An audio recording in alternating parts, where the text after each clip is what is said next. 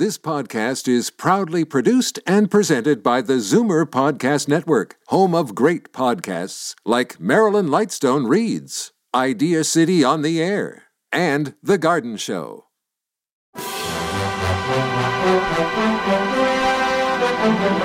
It's Zoomer Radio's Theater of the Mind with Frank Proctor. Open your mind as we fill your head with amazing thrills, chills, and laughs. Theater of the Mind. The best love programs from radio's golden age. Only on Zoomer Radio. Now, here is your master storyteller, Frank Proctor. Well, thank you, and welcome to the show. We begin tonight with one of the most famous voices and characters in the entertainment world, Orson Welles, starring in The Lives of Harry Lime, an old time radio program produced in the United Kingdom from 1951 to 52. Uh, Orson Welles reprises his role of Harry Lime from the celebrated 1949 film The Third Man. The radio series is a prequel to the film and depicts the many misadventures of con artist Lime in a somewhat lighter tone than that of the film. The Adventures of Harry Lime was one of the most successful series created by prolific British radio producer Harry Alan Towers and his company Towers of London. What a talented man Orson Welles was an actor, director, writer, producer who's remembered for his innovative work in radio, theater, and film, considered one of the greatest filmmakers of all times. In 1938, his radio series, The Mercury Theater of the Air, gave Welles the platform to find international fame as the director and narrator of a radio adaptation of H.G. Wells' novel The War of the Worlds, which caused some listeners to believe that an invasion of extraterrestrial beings was in fact occurring. Although reports of panic were mostly false and overstated, they did rocket Welles to notoriety. His first film was Citizen Kane, 1941, which is considered ranked as one of the greatest films ever made which he co wrote, produced, directed, and starred in as Charles Foster Kane. Welles was an outsider to the studio system and struggled for creative control over his projects early on with major film studios in Hollywood and in later life with a variety of independent financiers across Europe, where he spent most of his career. In a development spanning almost 50 years, Welles, uh, Welles' final film, The Other Side of the World, was released in 2018 and thanks to the efforts of various parties over the years and a hefty cash injection from Netflix to get the existing footage out of rights limbo, a full version of the film, which tells the story of an aging director struggling to revive his career, has finally been finished. In conjunction, Netflix is releasing a feature length documentary which covers the decade prior to Welles' death in 1985, titled They'll Love Me When I'm Dead. It follows the late filmmaker as he struggles to get the other side of the wind made. I, for one, will be checking that one out. Now, tonight's episode of the Harry Lime Show A Night in a Harem.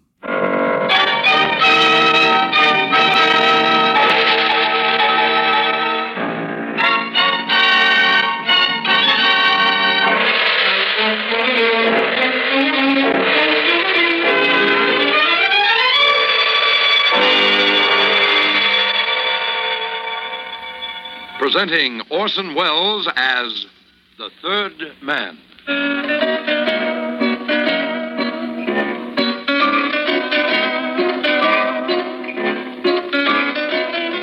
The Lives of Harry Lime. The fabulous stories of the immortal character, originally created in the motion picture The Third Man, with zither music by Anton Karas. Most people, you know, spend their lives searching for something. For the girl of their dreams, or the perfect man, as the case may be, for happiness, or fame and glory, for the pot of gold at the end of the rainbow, or just for the rainbow. My search has always been for the ideal sucker. Not just any sucker, but the perfect one. The sucker with a couple of hundred millions in his pocket, an open mind, and not too much brains. Well, last year in Paris, I was sure I'd found him. Sam Cordite, you've probably heard of him. Sam Cordite, the oil man. He actually wears one of those Stetsons, even on the Champs-Élysées, and those shoes with the trick heels and a gold toothpick and a heart of gold and pale blue eyes as innocent as any newborn babe's.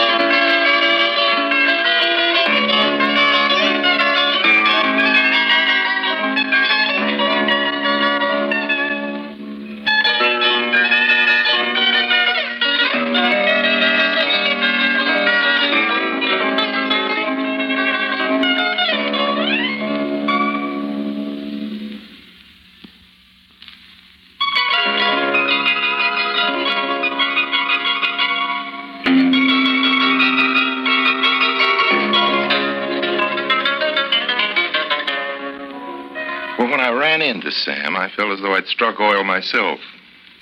He was sitting in the Tour d'Argent all alone. I checked up with Claude on who he was. Now he's giving it the old dice come on. I wonder if you know how it works. It's a dodge for making the sucker speak to you first, which is always important. And what you do is sit idly shaking some dice in a cup, sort of thing they have in most bars. And then you drop one of the dice near the sucker and pretend you don't notice that you did. The sucker picks up the dice, or die if that's the singular, and returns it to you with a merry laugh, and that's how all the fun begins. Your pardon? On the Mauretania it was. That was a nice ship, yes, sir. 1935. That's the last time anybody tried the old drop the dice dodge on me. Well, that's how I happened to get acquainted with Sam Cordite, the oil king. He was a mighty check grabber, so I took him around somewhat, but I can't say I took him. Not that I didn't try, but pretty soon the feeling started to press in on me that if there was a sucker in the party, it wasn't Sam.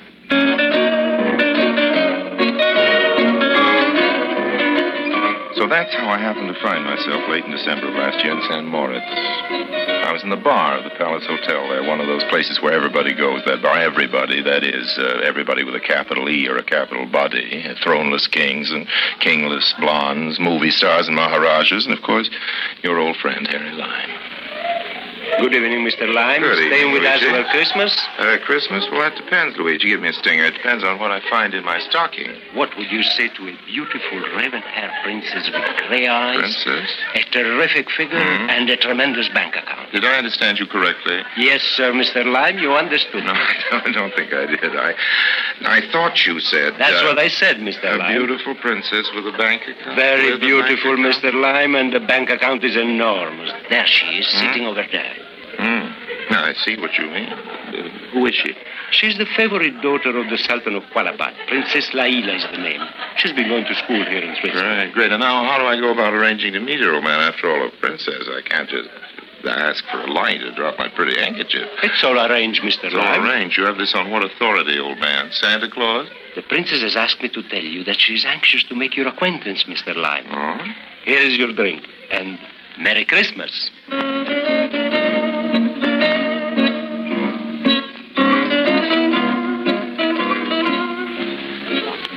She had the big front suite in the hotel. It was full of hothouse flowers, and there was the sound of music from a gramophone somewhere, and through the big windows we could see the moon rising over the snow-capped Alps. And I don't want to talk about oil. Not anymore.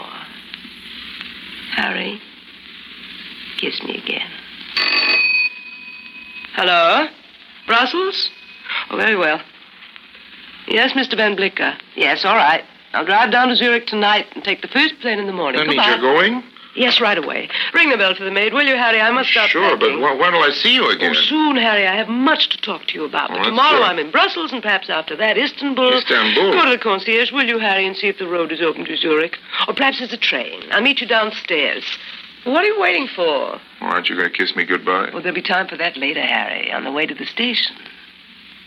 I have a naturally suspicious nature, so I checked with the porter. I checked not just about the trains for the princess, but about the princess as well. It seems she was just as good as she looked. So there really was a kingdom of Qualabad, and Laila really was the Sultan's daughter. About half an hour later, I found myself sitting next to her, bundled up under a fur rug in one of those sleighs on our way down to the railway station. Moon was high up above us and casting an unnecessarily flattering light on the princess of Qualabad. I'll send you a wire, Harry, if I have to fly down to Turkey, and then Turkey. maybe you can meet me in Rome. Would you be willing to do that? Willing, Lila. For you, I'd go all the way to Qualabad. Well, that's nice, because you may have to. There, Harry boy. What you been up to now? Oh, I took the Princess Lila to a train, Sam. She told me some very interesting things. Sam, Yes, Harry boy. ever hear of a man called Professor Birdlake? Josephus Birdlake, the geologist? Why, sure. Well, you, you know about geology, too? Had to do with oil, son. I'm an oil man. A check up. What you want with old Birdlake? I'll tell you later, but uh, first, is he a good man? Well, son, I don't rightly know what church he goes to, if that's what you mean by a good man, but he knows where the oil is, and when he don't, he can make a mighty sharp guess.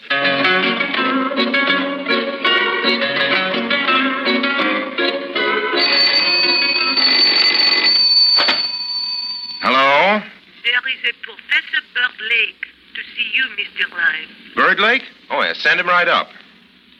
This was the next day, and as Laila had told me on the way to the station the night before, Birdlake was coming to St. Moritz to see her. She'd left a note for him, introducing me and saying I could speak for her. Come in. Mr. Lime.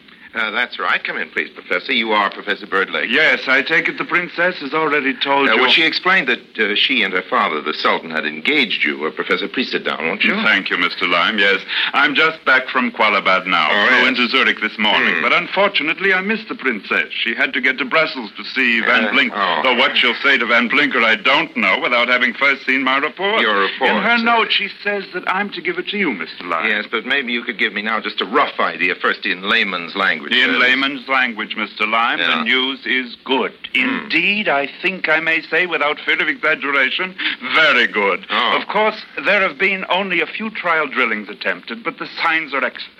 Qualabad, in the next year or so, is almost surely going to turn into the most important new oil field in the Middle East. The most important. Did you say the most important? Of the new fields? But that yes, means it Mr. means uh, millions. Hundreds of millions, Mr. Hundreds Lime. millions. Billions. Uh, hello, operator.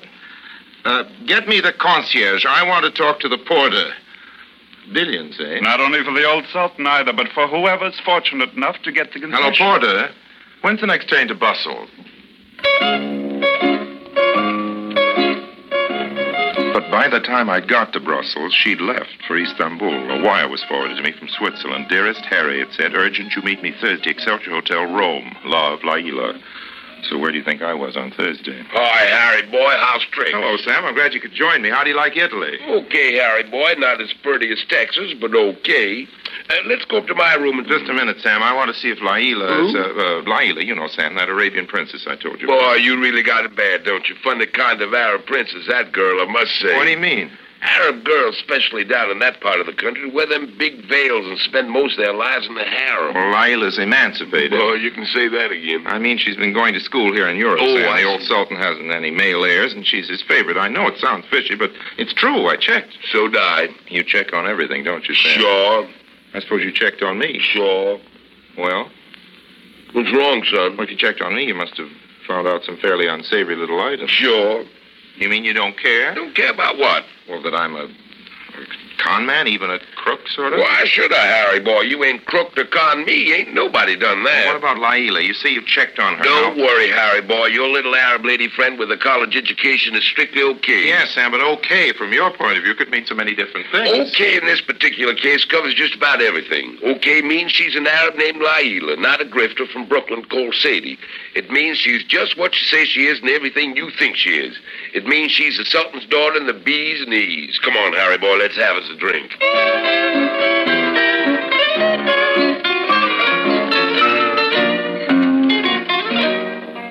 It was late and I was tired, so I didn't notice that the door of my room in the hotel was already unlocked. I just opened it and walked in. Good evening, Mr. Lime. Who's that?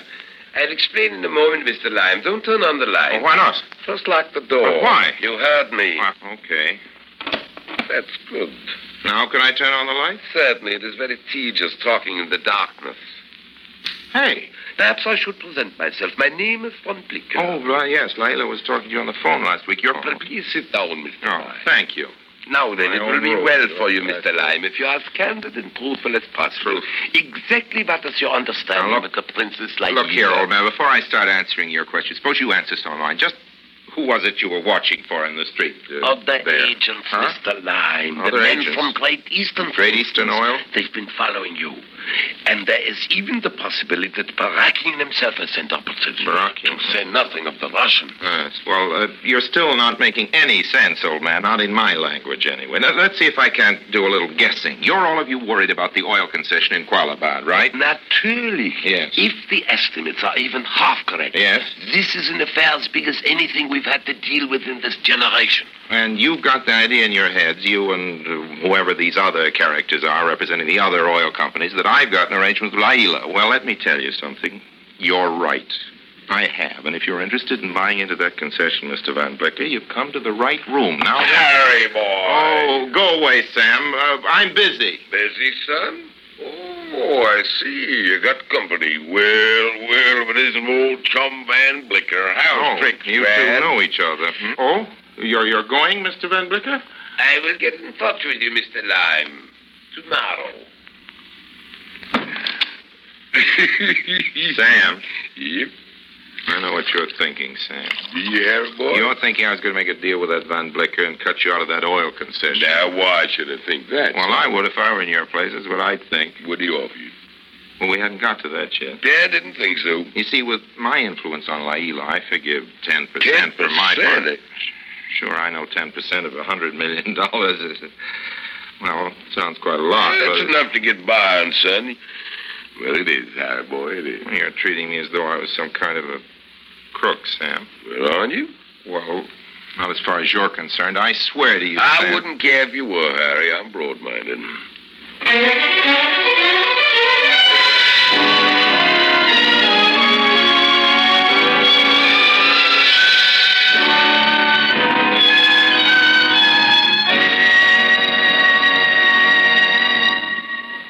Lime returns in just a moment.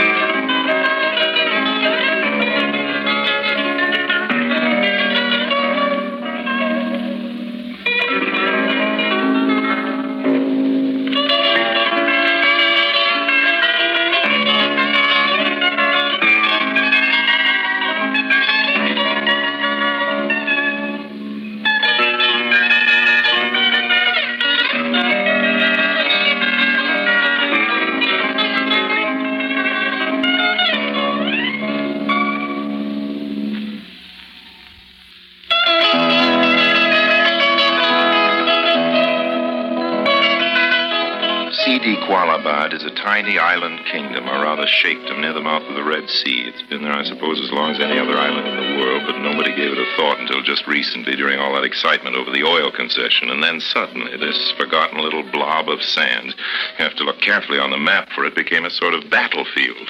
The scene of an undeclared world war in miniature. Who do you think was caught up right in the midst of it? Well, who do you think?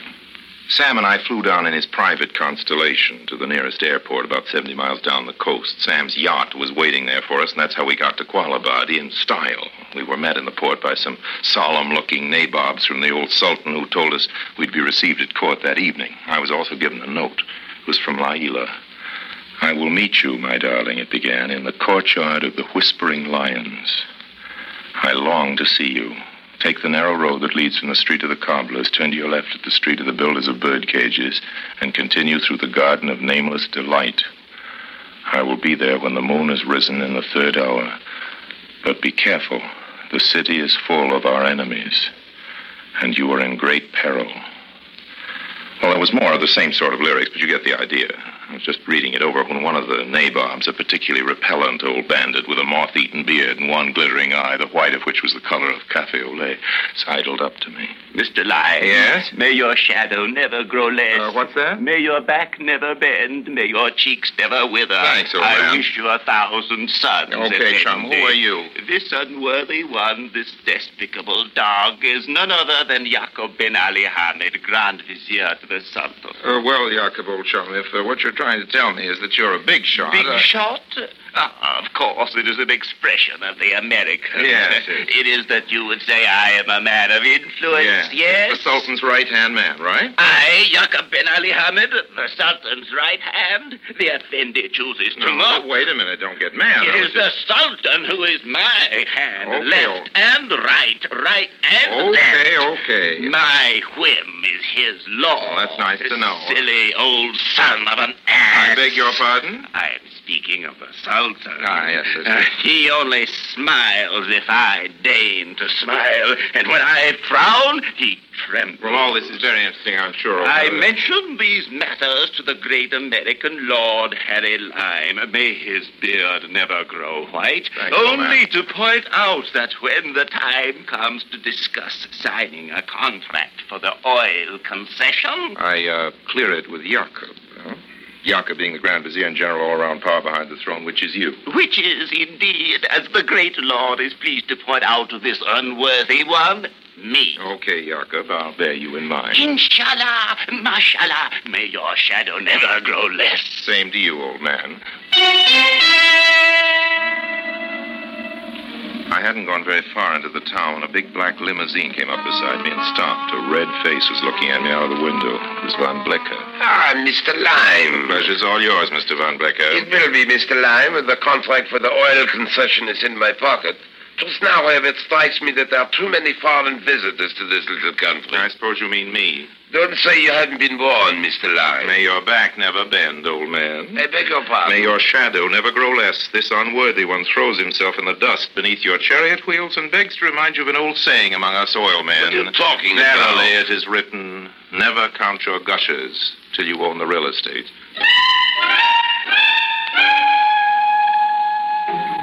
Hi there, Harry boy. What you been up to now? The trouble with you, Sam, is your suspicious nature. Well, I've been I talking to don't. Van Blicker, but he started the conversation, Sam, and I haven't forgotten I'm working for you. Good. We're going to get this concession, Sam, if it kills me.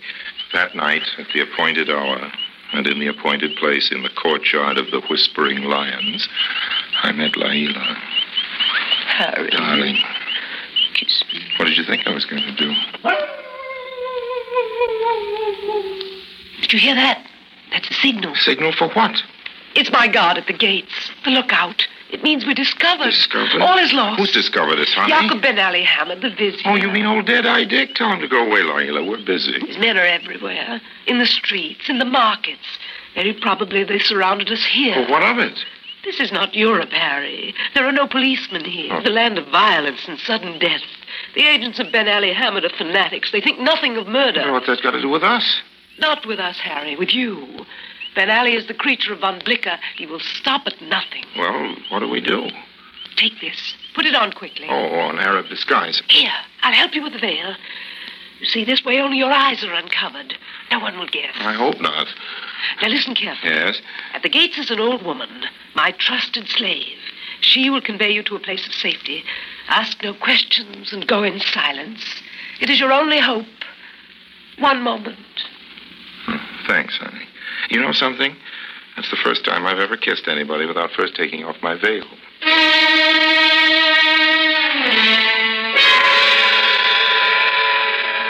It was quite a chase.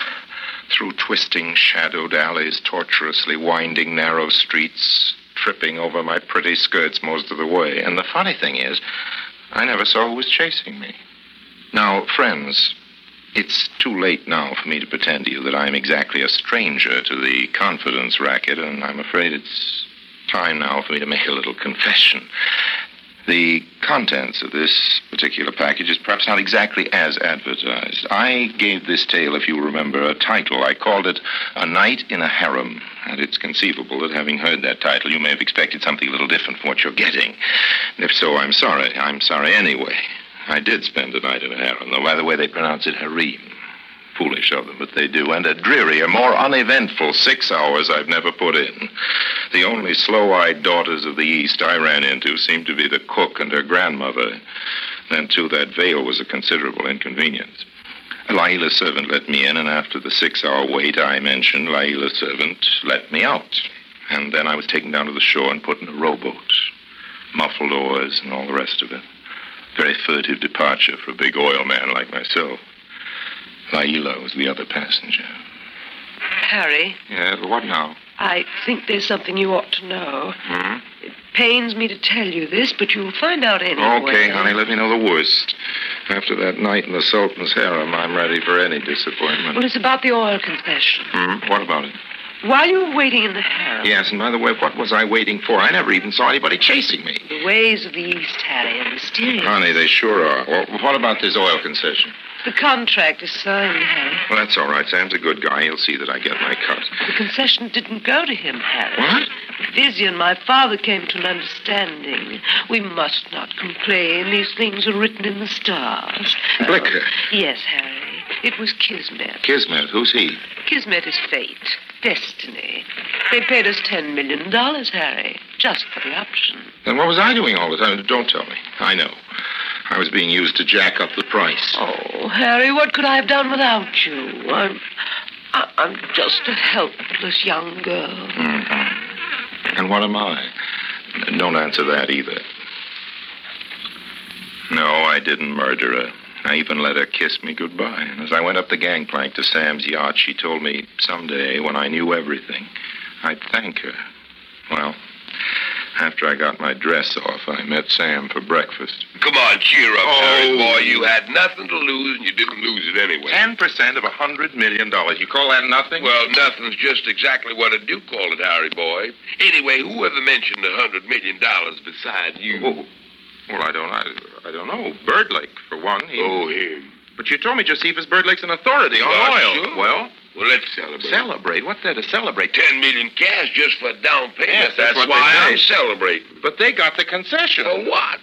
For sand a little old island, even Lila doesn't stay on any longer. She can help. But Professor Birdlake told no, me. Harry boy, Birdlake didn't tell you a thing. That was just a fella that called himself Birdlake. Laila hired him. He's a play actor from London. I checked. I Oh. checked on everything. I knew first, of course. Even on the princess. But she is the princess. Sure, but being a princess don't say a girl has to keep from indulging her natural talents for the confidence racket. Hmm. You know the old salted mine dodge, Harry boy. I'm surprised that you you must have sold a few worthless oil shares in your day. Oh, then there's no no oil in Qualabad at all. Of course not. Don't you think I checked? Why, that dirty Well, you can't blame her and the old man from persuading that there is, Harry boy. After all, they gotta live too. live on ten million cash. Sure, sure, they'll get along. But why not? And now what happened? Well, I thought we'd just sail on for a bit and see the sights. I've heard a long lot about this here island of Bali. That ought to be fun. And on the way, you can try selling me some gold bricks. That ought to be fun, too. Come on now, Harry boy. Bottoms up.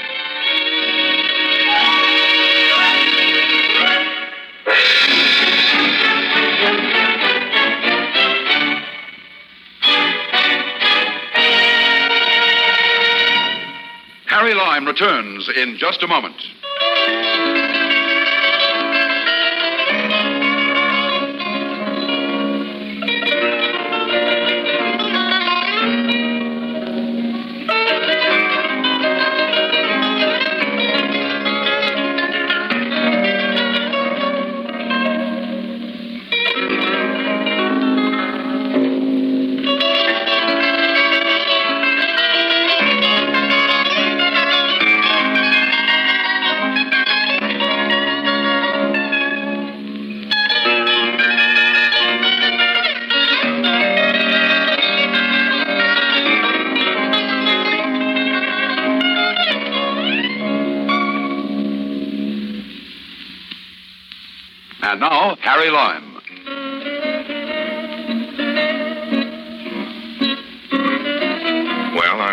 San Moritz last week, and of course I went to the Palace Hotel and stopped in at the bar for one of Luigi's famous stingers. Ah, Mr. Lime. How are you this year, Mr. Lime? I'm fine, thank By you. By the way, the Princess Lila is here again. Oh? Yes, indeed, Mr. Lime, and looking lovelier than ever, if that is possible. Oh, she was asking for you, staying over the holidays. Luigi, Yes, Mr. Lime. may your shadow never grow less, old man. Pardon? May your beard never grow white, and if mine does, don't start calling me Santa Claus. No, I'm not staying over the holidays. I just remember an important date in Monte Carlo. And as for the princess, old man, you could tell her for me. Yes. I am sorry, Mr. Lime. What's that last? Arabic, old man. Arabic. For Merry Christmas. So long now.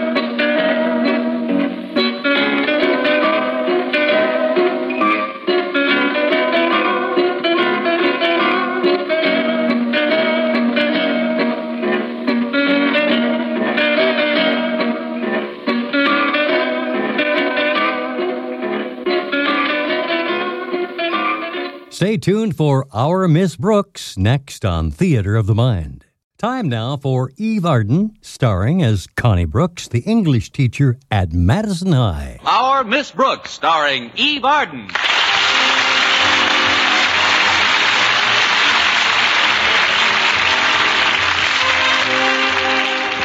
Like many of her colleagues in the teaching profession, our Miss Brooks, Madison High School's English teacher, watched the year 1948 come to an end with mixed emotions. As she puts it, Although the year didn't start off brilliantly or develop too sensationally, it certainly wound up in a blaze of nothing. Of, of course, I did enjoy my two weeks vacation. In fact, I spent most of the money I was going to borrow in the next three months. The afternoon of New Year's Eve, Friday, December 31st, for those that still can't remember, I was chatting with my landlady, Mrs. Davis. Well, Connie, I guess you've got big plans for this evening. Frankly, I haven't got any plans at all, Mrs. Davis. Of course, I do have a date with the bashful biologist. Mr. Boynton, what are you going to do, Connie? Probably the same thing we did last year. Pool our money and go to Hip Sings for dinner. Fine way to spend New Year's Eve. Two Americans go to a Chinese restaurant, Dutch. what are you going to do, Mrs. Davis? Oh, I'm going to visit my sister Angela. She's so absent-minded, poor thing. She'll probably be surprised to see me, although it was only last week that she invited me over. What time do you think you'll be leaving, Mrs. Davis? Leaving? For where? For your sisters. For my sister's what? For your sister's house. Oh, oh, I'm glad you reminded me, Connie. I've been making. I've been making up my New Year's resolutions, and that's the first thing on the list. I've resolved to correct Angela's absent-mindedness. Angela's absent-mindedness. uh, what else is on the list? What list? Maybe I'd better talk to Minerva the cat for a while. We were talking about New Year's resolutions, Mrs. Davis. Oh, yes, I'm sorry I wasn't paying attention, Connie. Tell me the rest of your resolutions. Well, first of all, I was resolved not to. What resolution? we were speaking of yours, Mrs. Davis. And before you say my what, I'd like to ask you again the question I asked when we were both younger. Namely, when are you going over to your sister's house? Maybe you better not go out tonight, Connie. You sound very strange. It's just the way you're listening. Or are you, Mrs. Davis? Of course I'm Mrs. Davis. Now, you lie down and let me fix you some hot tea. I don't want any hot tea. I just want an answer. Meow. Thanks, Minerva. now, about this evening, Mrs. Davis. Hello, Minerva. Want some milk, dear? Meow. I'll get you some in a minute. You were saying, Miss Brooks? This evening? Your sister's house? Yes, I'm going over there tonight. I know, Mrs. Davis. Meow. Right away, Minerva. What time, Mrs. Davis? It's, um, a quarter of four now, but I'm always fast. Get away from those curtains, Minerva. I'll fetch your saucer right away. Keep an eye on her, will you, Angela? I'll be glad to, Connie. Come on, just hop into my lap, Mrs. Davis. Meow. There's a good dog. This is getting contagious. oh, coming. Excuse me, Minerva. Why, it's Monsieur Monet. Come in. Merci, mademoiselle. Thank you. It's nice you remember me. Remember you? Why, Monsieur Monet, you're Madison High's favorite French teacher. Uh, for that, Miss Brooks, permit me to kiss your hand.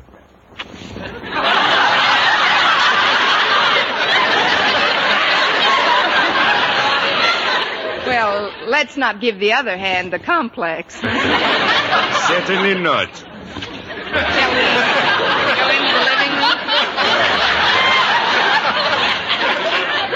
I, uh, I trust that I'm not arrived at, how you say, inopportunity time. What? Oh, no, this is very opportunity time. Won't you sit down, Monsieur Monet? Oh, thank you, Miss Brooks. But now that I'm teaching in America, I would appreciate it if you would call me in America. All right, what's your number? No, no, no. I mean, call me Mr. Monet instead of Monsieur. Oh, certainly. Here you are, Kitty. Here's a nice saucer of. Oh, I didn't know anyone had come in. This is Mr. Monet, Mrs. Davis, our new French teacher at Madison. Oh, how do you do, Mr. Monet? How do you do, Mrs. Davis? I kiss your hand, madame. I'll hold your saucer, madame. A lovely lady with a lovely hand. Meow. Stick out your paw, Minerva. You're next. If Mr. Monet came over to see you, Connie, I'm sure he doesn't want to talk to Minerva. I'll just take her into the kitchen. Come along, dear. There's a good kitty. Come drink your milk out here. So nice to have met you, Mr. Monet. Uh, likewise, I'm sure. She's very nice, your Mrs. Davis. But why she run away so fast? in the words of some of my pupils, why she took some powder and put it on the lamb. some powder. Oh, you mean she took a powder or took it on the lamb? Mais oui, she flew out of here like a bat out of Mr. the... Manette.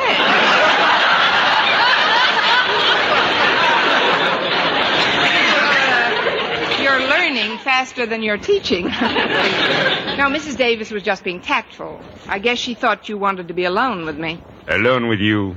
But why, Miss Brooks? I'm a married man. Oh, I know, but Mrs. Davis doesn't know about your wife, Mr. Monet. Oh, oh, Miss Brooks, I, I don't know what plans you have made for New Year's Eve, but my wife Elaine and I would be very flattery if you would join us. Well, thanks, Mr. Monet. I'm flattery that you should ask me. but as far as I know, Mr. Boynton is taking me out tonight. Oh, then you both must come. You see, this is not an ordinary party, Miss Brooks, although we're all going to wear evening clothes and try to have the best possible time. Elaine and I, we realize that among school teachers, there are very few, um, how do you call it, malted millionaires?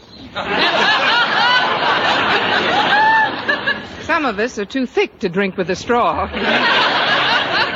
what you're trying to tell me is that the evening won't cost much money, is that right? Oh, it will cost you no money, Miss Brooks, but there is an admission charge. Pint of blood?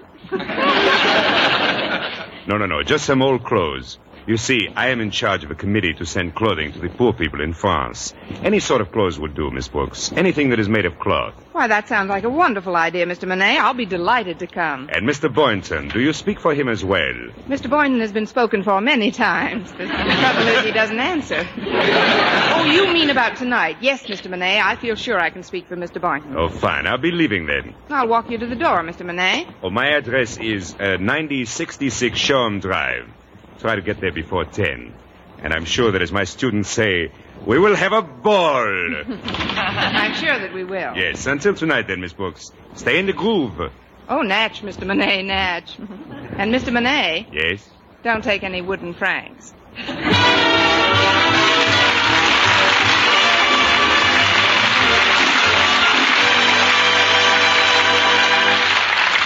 Our Miss Brooks, starring Eve Arden, will return in just a moment. But first, here is Vern Smith. Ladies, regardless of age, skin type, or previous beauty care, doctors prove you too may win a lovelier complexion with Palmolive soap. But to win this lovelier complexion, the kind men admire and women envy, you must stop improper cleansing. Instead, use Palmolive soap the way doctors advised. Remember, 36 doctors, leading skin specialists, advised 1,285 women, many with complexion problems, to use Palmolive this way. Some have dry skin, some oily, some coarse looking. Using Palmolive soap alone, two out of three won lovelier complexions. Now here's what the doctors advised. Wash your face with Palmolive soap. Massaging for one minute with Palmolive soft lather. This cleansing massage brings your skin Palmolive's full beautifying effect. Rinse. Do this three times a day for 14 days. It's that simple. But doctors have proved this way, using nothing but Palmolive, really works. So forget other beauty care. Use Palmolive soap alone for a lovelier complexion.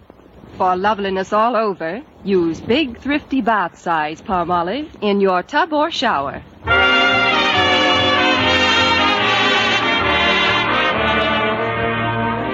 After Mr. Monet left, I tried to get Mr. Boynton on the phone to tell him about the invitation. But ours is a party line, a four party line to be exact, and every time I picked up the receiver, it was in use. Always careful not to lose my temper, I sat by the phone and drummed lightly on the top of the table until my five fingernails were impaled in the mahogany. Hmm. then I tried it once more. As sure as my name is Lucy Schofield, that's the only way to treat men, Emma. Believe me, if I had to do it all over again, Emma, I'd. Oh, excuse me a minute, dear. I think I smell my roast burning in the kitchen. Now that's a coincidence, Lucy. I smell my drapes burning in the living room. Hang up now. I'll call you back. So much for Emma and Lucy. I'll try it again. Oh, it worked. At least I can dial now. I hope Lucy doesn't think Emma was kidding her. Happy New Year, Daisy. Is Fred there? This isn't Daisy, and Fred isn't here. Will you please get off the line? What do I'm you trying. mean get off the line? Just what I said. Get off this line. Oh. Mrs. Telephone Company, huh? Look, this happens to be a party line, and I happen to be the party using it at the moment. Oh, well, that's different. If you want me to come to a party, I'll be glad to talk to you. My name is Frank Pollock. What's yours? It doesn't matter. I only. Say, Frank. Frank, are you still there? Sure, I'm still there. That was mighty nice of you to call me, Daisy. What I think of the way I treated you. The shameful, horrible way I treated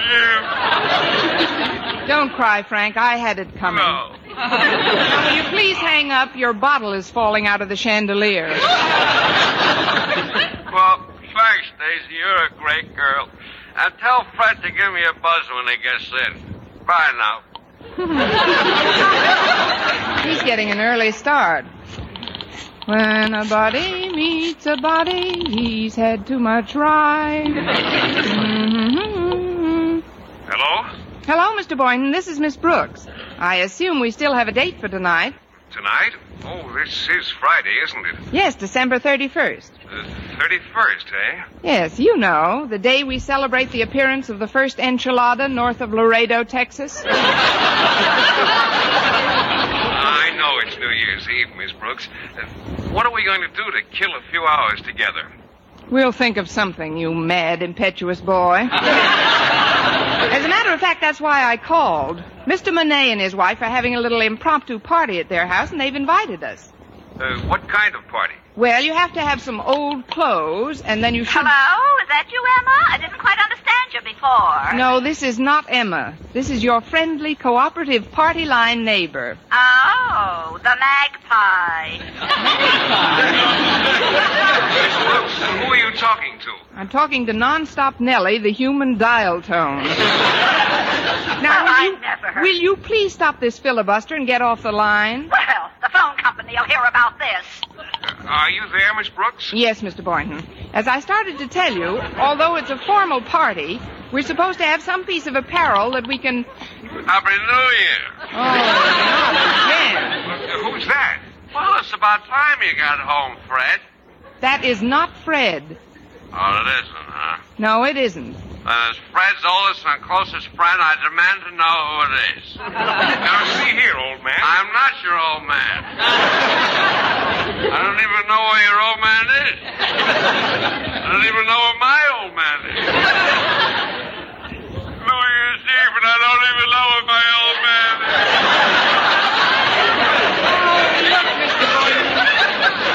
We'd better hang up now. You can't, Daisy. You can't hang up.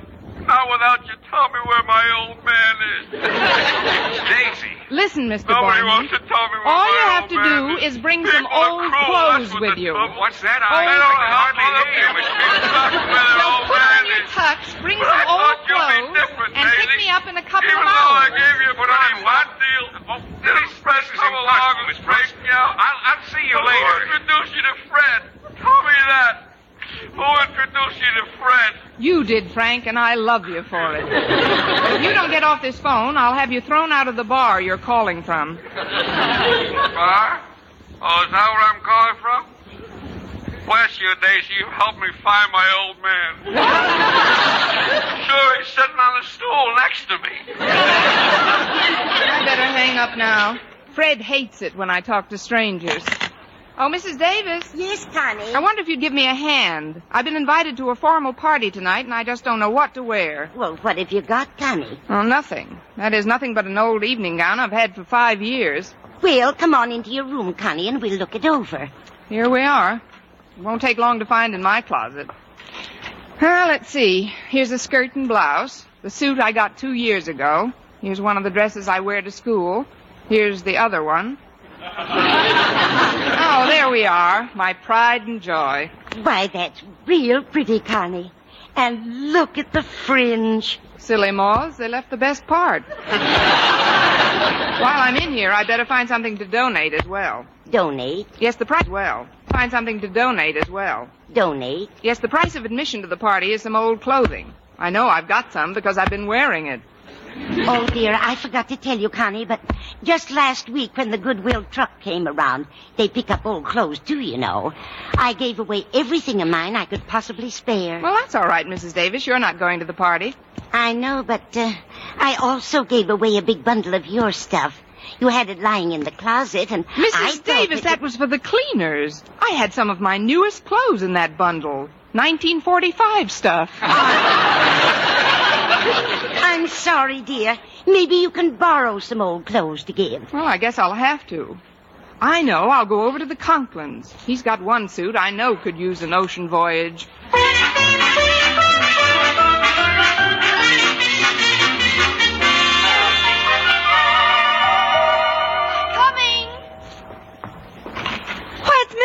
Miss Come on in. Thanks, Harriet. Are your folks at home? Mother's out shopping, but Daddy's upstairs taking a nap. Come on into the living room, won't you? Walter Denton and I were just playing Pass It. Look who's here, Walter. Well, if it isn't my favorite English teacher. Sit down, Miss Brooks. Harriet and I were just playing Pass It. So she told me. What's Pass It? Well, it's a game we read about. Lots of high school kids play it. All you do is take a piece of Kleenex and hold it to your nose by sniffing. And then with both hands behind your back, you pass it down a long line of kids by sniffing it away from your neighbor. Oh. Sounds fascinating. But where's the long line of kids? Oh, it's just as much fun with the two of us. More. Yeah, saves wear and tear on the Kleenex, too. Harriet and I go steady. That's why I'm here. But what brings you to the dread sanctum sanctorum of your school principal during a holiday? Please, Walter. You make Daddy sound like an ogre. Yes, Walter. Just because Mr. Conklin is my superior at school is no reason for me to live in dread of him. Harriet! Ah! What is it, Daddy? Try to be a little more quiet, can't you? I've got to get some sleep. Sorry, Daddy. We'll be more careful. I don't think now is a good time to tell him you're here, Miss Brooks. You see, he's going to a big party tonight and wants to get some rest. Well, then maybe you kids can help me out. I've just got to get some old clothes somewhere right away. Why, Miss Brooks? The ones you've got on look fine. Thanks, Walter, I think. But I'm talking about clothes I can donate. Golly, Miss Brooks, Mother just gave away every stitch we could possibly spare to the Salvation Army. Wait a minute. Daddy's new tuxedo is being delivered today. And he's got an old suit of evening clothes that I'm sure Mother would love to see given away. Say no more, Harriet. Do you think you can get it without waking your father? Well, sure, it's right here in the hall closet. Here it is, Miss Brooks. This is the suit Daddy wore when he first became a principal. Let me look at that. Hmm, I'll bet he was a sensation in these tales. Why? There are three of them. Let's see. Oh, that's just where one of them is torn. You could patch that up in a jiffy. Thanks very much, Harriet. It's cloth anyway. Well, I'll be getting along home now. Mr. Boynton's picking me up soon, and I've got to see if my evening gown still fits me. I've had it for over five years. Oh, I think that's nice, Miss Brooks. What's nice, Walter? How you and your evening gown have grown old together. well, not that you're falling apart at the seams or anything. I mean, well, to me, you're still all wool and a yard wide. You have just failed in English for 1949. Would you care to try for 50?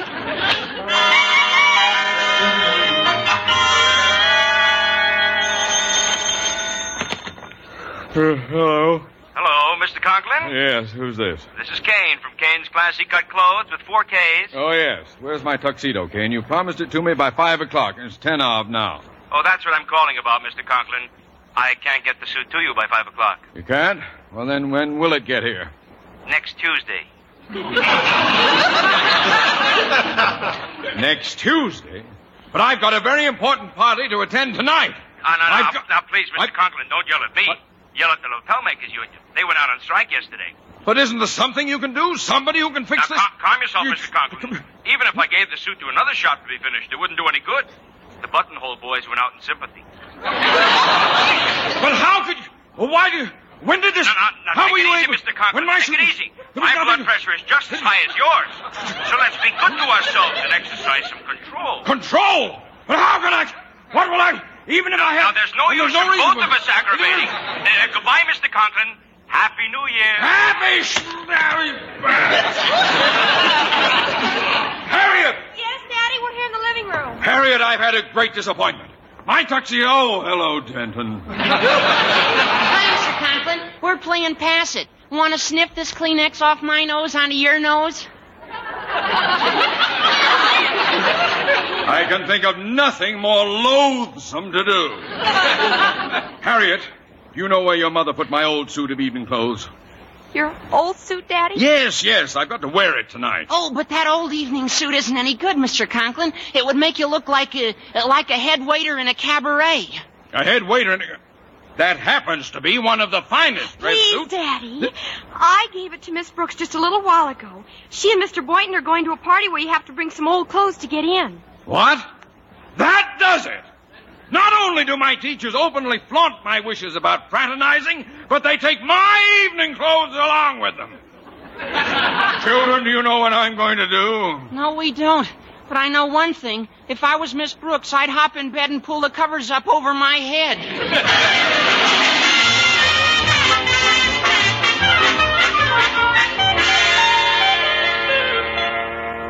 There, how does Old Faithful look on me, Mrs. Davis? Lovely, Connie. And fringe is more popular than ever. It's amazing what a tuck here and a stitch there will do. About what time did Mr. Boynton say he'd be over? About this time, Mrs. Davis. I'll get it. Good evening, Mr. Boynton. Won't you come in? Oh, thanks, Miss Brooks. Say, that's an interesting overcoat you have on. Raccoon, isn't it? Yes. It's a relic of my college days. Do you mind if I hang it up here? It's pretty warm. Go right ahead, Mr. Boynton. Then come on into the living room. All right. Oh, that's better. Well, Miss Brooks, you certainly look lovely tonight. Thanks, Mr. Boynton. You look. Mr. Boynton, I told you we were invited to a New Year's Eve party, didn't I? Well, yes, you did. Do you always go to a formal party in white flannels with a blazer and a beanie? Formal, but you said you had to have some old clothes to get in. Some odd piece of wearing apparel is what you told me. Oh, great. I hope your sneakers are vulcanized. I don't understand, Miss Brooks. Just what kind of a party is this? It's a formal party, Mr. Boynton, but the price of admission is some old clothes to be shipped abroad. Oh, well, I don't know. I, I don't usually go to parties on New Year's Eve. You don't? Well, how do you like to spend the evening, Mr. Boynton? Well, I usually have an early dinner, then catch the first show at the movies and hit the sack about 10.30. What does your doctor say about such carrying on? Look, Mr. Boynton, I've already accepted for both of us, and wait a minute. I've got a dress suit that might fit you. Then we can bring the stuff you've got on as our, our admission. Just go into my room, Mr. Boynton, and take off those clothes. Oh, Miss Brooks, what in the You'll world... are find you- a suit of evening clothes right on the bed. Please slip them on. Mrs. Davis? Yes, Connie? Have you finished sewing Mr. Conklin's tail together? Just finishing now, Connie. Here it is, as good as new. It would make any head waiter proud. Oh, hello, Mr. Boynton. My, what a nice beanie. Three propellers. I wish you'd tell me what this is all about, Mrs. Davis. Well, you're going to an ideal source for information. Just take this suit and put it on, Mr. Boynton, please. Well, all right, Miss Brooks, but this is all highly irregular. Now, Mrs. Davis, let's go into your room. I want you to fix my hair in the back. I'm wearing it up, you know, and it's not quite high enough. My goodness, Connie, how high do you want it? High enough so that I'll have to stand on a chair to pull it down.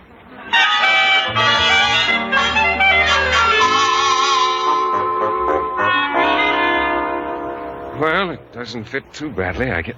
Uh, Miss Brooks, I've got the suit on. That's fine. I'll just be a few minutes. Oh, would you answer that, please, Mr. Boynton? Mrs. Davis is still rummaging in my scalp. All right. Oh, well, it's Mr. Conklin. Good evening, sir. Good evening.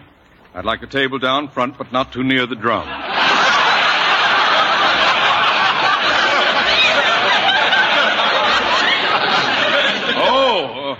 Oh, uh, it's you, Boynton. Uh, y- yes, sir. Won't you come in? No, I won't come in.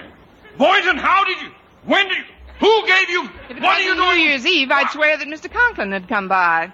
Oh, it is you, Mr. Conklin. Miss Brooks, I demand the return of my evening clothes at once. Your evening clothes? I cannot tell a lie, Mr. Boynton. Take it off. Take it off. Take it off. Well, don't just stand there, Mr. Conklin. Applaud a little.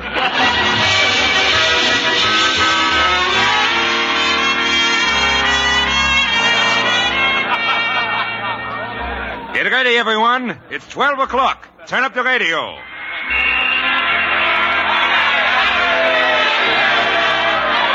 Well, Miss Brooks? Nice party, no? Oh, very nice, Mr. Monet. Ah, but it's midnight now. The band is playing Auld Lang Syne, and everyone should be kissing someone. Where's your Mr. Boynton? Oh, haven't you heard, Mr. Monet? He hit the sack at 10.30.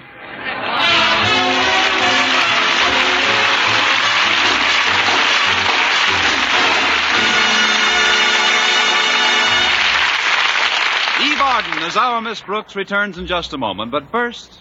Dream girl, dream girl, beautiful luster cream girl. Tonight, show him how much lovelier your hair can look after a Luster Cream shampoo. Only Luster Cream brings you Kay Daumit's magic formula blend of secret ingredients plus gentle lanolin. Gives loveliness lather even in hardest water. Glamorizes your hair as you wash it. Luster Cream, not a soap, not a liquid, but a dainty cream shampoo. Leaves hair fragrantly clean, free of loose dandruff, glistening with sheen, soft, manageable. Gives new beauty to all hairdos or permanents. Four ounce jar, one dollar. Smaller sizes, either tubes or jars. Tonight, try Luster Cream Shampoo and be a Dream girl, dream girl, beautiful luster cream girl. You owe your crowning glory to a luster cream shampoo. And now, once again, here is our Miss Brooks. Well, Mr. Boynton didn't show me such an exciting New Year's Eve, but we had another date the next day, today. After spending the afternoon at the zoo, we came back to my house. Uh, do you mind if I turn on the radio, Mr. Boynton? Oh, not at all, Miss Brooks, but I'm afraid I can't stay to listen to it. Why not? Well, actually, I didn't get into bed on New Year's Eve until ten minutes of eleven. I've got to catch up on my sleep. And so, as Philip Boynton faded slowly into the west, I bade him farewell in true Zulu fashion by saying Tunga Lunga Bimba Lakta, which means, how can you leave now? Jack Benny has switched over to CBS.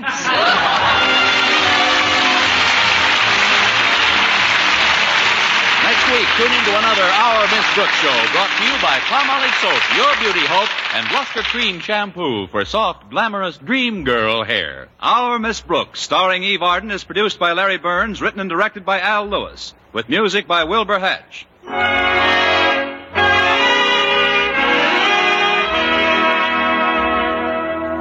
Men, do you shave with a lather or brushless shave cream? Palmolive shaving cream comes both ways, and whichever way you prefer to shave, you'll find that using either Palmolive brushless or Palmolive lather shaving cream can bring you more comfortable, actually smoother shaves. Here's the proof. 2,548 men tried the new Palmolive way to shave described on the tube. And no matter how they had shaved before, three out of every four got more comfortable, actually smoother shaves. Get Palmolive brushless or Palmolive lather shaving cream today.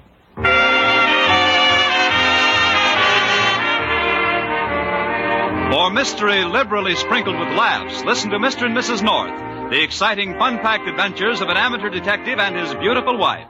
Tune in Tuesday evenings over most of these same stations. And be with us again next week at this same time for another comedy episode of Our Miss Brooks.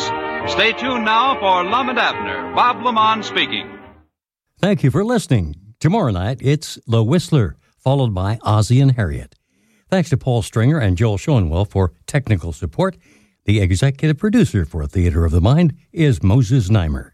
I'm Frank Proctor. Have a great night. This podcast is proudly produced and presented by the Zoomer Podcast Network, home of great podcasts like Marilyn Lightstone Reads, Idea City on the Air, and The Garden Show.